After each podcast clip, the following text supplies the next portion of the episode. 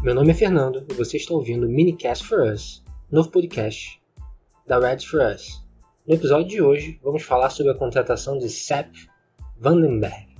O que significa a contratação do jovem holandês para o Liverpool, especialmente diante do fato de que, até agora, o clube não trouxe nenhuma contratação de peso, nenhuma demonstração de, abre aspas, ambição, fecha aspas, Enquanto outros clubes, como Manchester United, já contrataram uh, dois jogadores, né, o Bissaka e aquele rapaz do Swansea, que agora não me lembro o nome.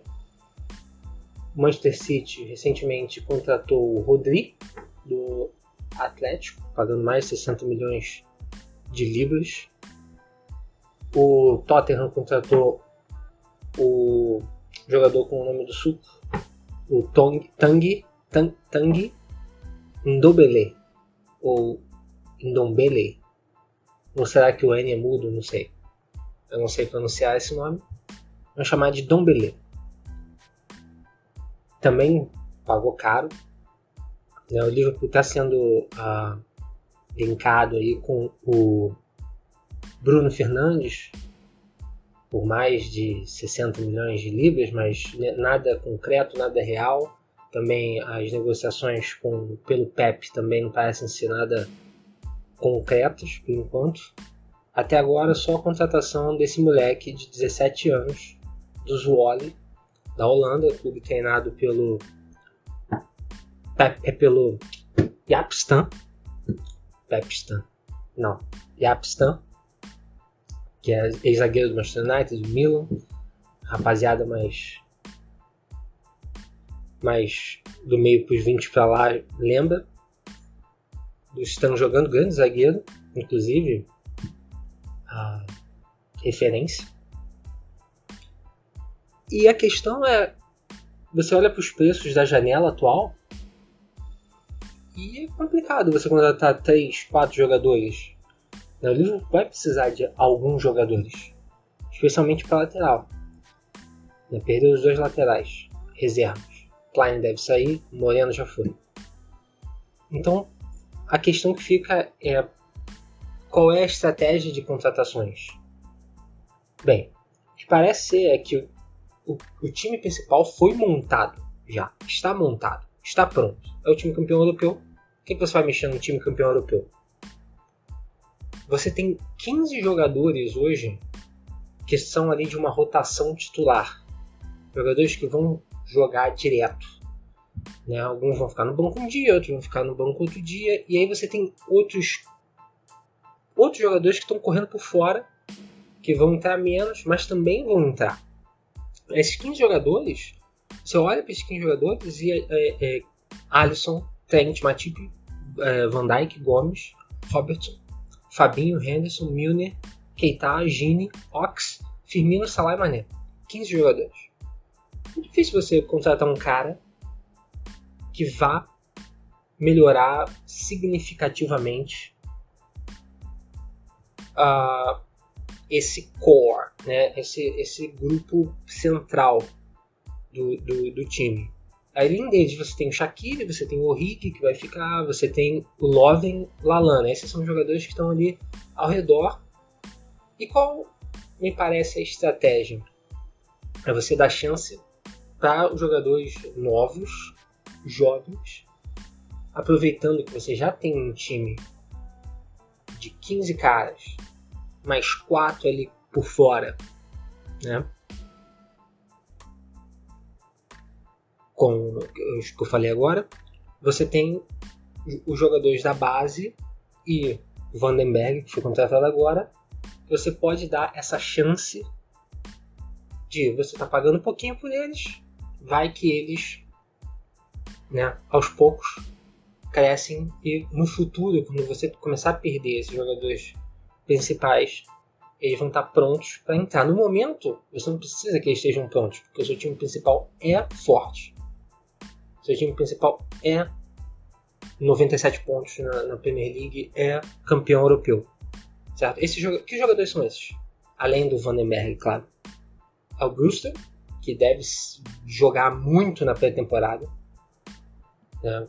ficar de olho na pré-temporada, o Brewster deve jogar o tempo inteiro, porque ele, junto com o Orrig, vão ser as opções para o ataque. E aparentemente o Klopp confia de que o Brewster vai ser a opção para o ataque. Ele passou quase uma temporada inteira parado. É arriscado, mas parece essa ideia. O Wilson, que muita gente estava falando que ia ser vendido, isso, aquilo, outro, ou emprestado de novo, mas parece que vai ganhar uma chance real. E nesse mercado louco de 100 milhões de libras por qualquer jogador, acho que vale a pena dar uma chance para ele. O Rover, ou Roever, como é que se fala, acho que é Rover, o também zagueiro holandês lateral, um cara que pode jogar ali, na, tanto na lateral direita quanto na zaga, também deve ganhar algumas chances. E o Vandenberg, talvez outros jogadores da base voltando, tendo boas a, atuações na pré-temporada entrem. Qual é o grande problema até aqui desse dessa estratégia? Bem, para a maior parte do time, acho que não tem muito problema. Mesmo na, na zaga, mesmo na lateral, acho que dá para segurar. Né? Na lateral você tem tanto o Gomes pode jogar nas duas laterais, o Milner pode jogar nas duas laterais, o Fabinho pode jogar na lateral. Na zaga, obviamente, o Fabinho pode jogar na zaga também, em caso de necessidade. Com a volta do Ox e se o Keita continuar né, se desenvolvendo, se, se aclimatando e jogando bem, acho que o meio-campo tem mais do que o suficiente jogadores. O problema é o trio de ataque. O Shaqiri pode jogar por ali, o Ox pode jogar por ali, e óbvio você tem o Origi, que a questão é: é um jogador que vai dar o próximo passo e se mostrar realmente um jogador confiável para fazer essa rotação na frente, ou ele vai continuar sendo um amuleto que traz gols maravilhosos na, na hora certa. Certo? E o Brewster, que é um, um risco. Então eu não me surpreenderia se a gente tiver um caso parecido com o que a gente teve na no ano passado com o goleiro. Que que aconteceu? O Carlos veio para pré-temporada, ah, vamos dar uma chance pro Carlos aí, tava concussionado. E aí falhou aqui, falhou ali, falhou aqui. Aí, pô, beleza, vamos segurar, segura o Carlos aí. Peraí, peraí, peraí. O Ward vai ter a chance para ser o para ser o goleiro titular. E aí deu dois dias e contratou o Alisson. Ou seja, se você não tiver um rendimento decente na pré-temporada desses jogadores de ataque, Origi e Brewster, eu acho que aí principalmente o Brewster, tá? Apesar de gostar muito do Origi, ah, eu acho que um cara que tem físico, técnica, tem que botar tudo no lugar. Mas eu acho que existe a possibilidade de não dando, não dando certo e aí o time vai correr atrás de um atacante. Vai fazer uma contratação veloz, como foi, como foi o caso do, do, do Alisson na temporada passada. Mas tirando isso, eu não esperaria grandes contratações, caras contratações. Ah, eu acho que o, o Klopp gosta do, do, do time que tem. A gente já criticou muito no Twitter a questão de ter elenco mas eu acho que pro início da temporada eu acho que não tem grandes problemas no momento. O problema foi ali no meio da temporada, acho que poderia ter feito uma outra contratação para ter aquela gás a mais, especialmente em janeiro, que foi um mês difícil.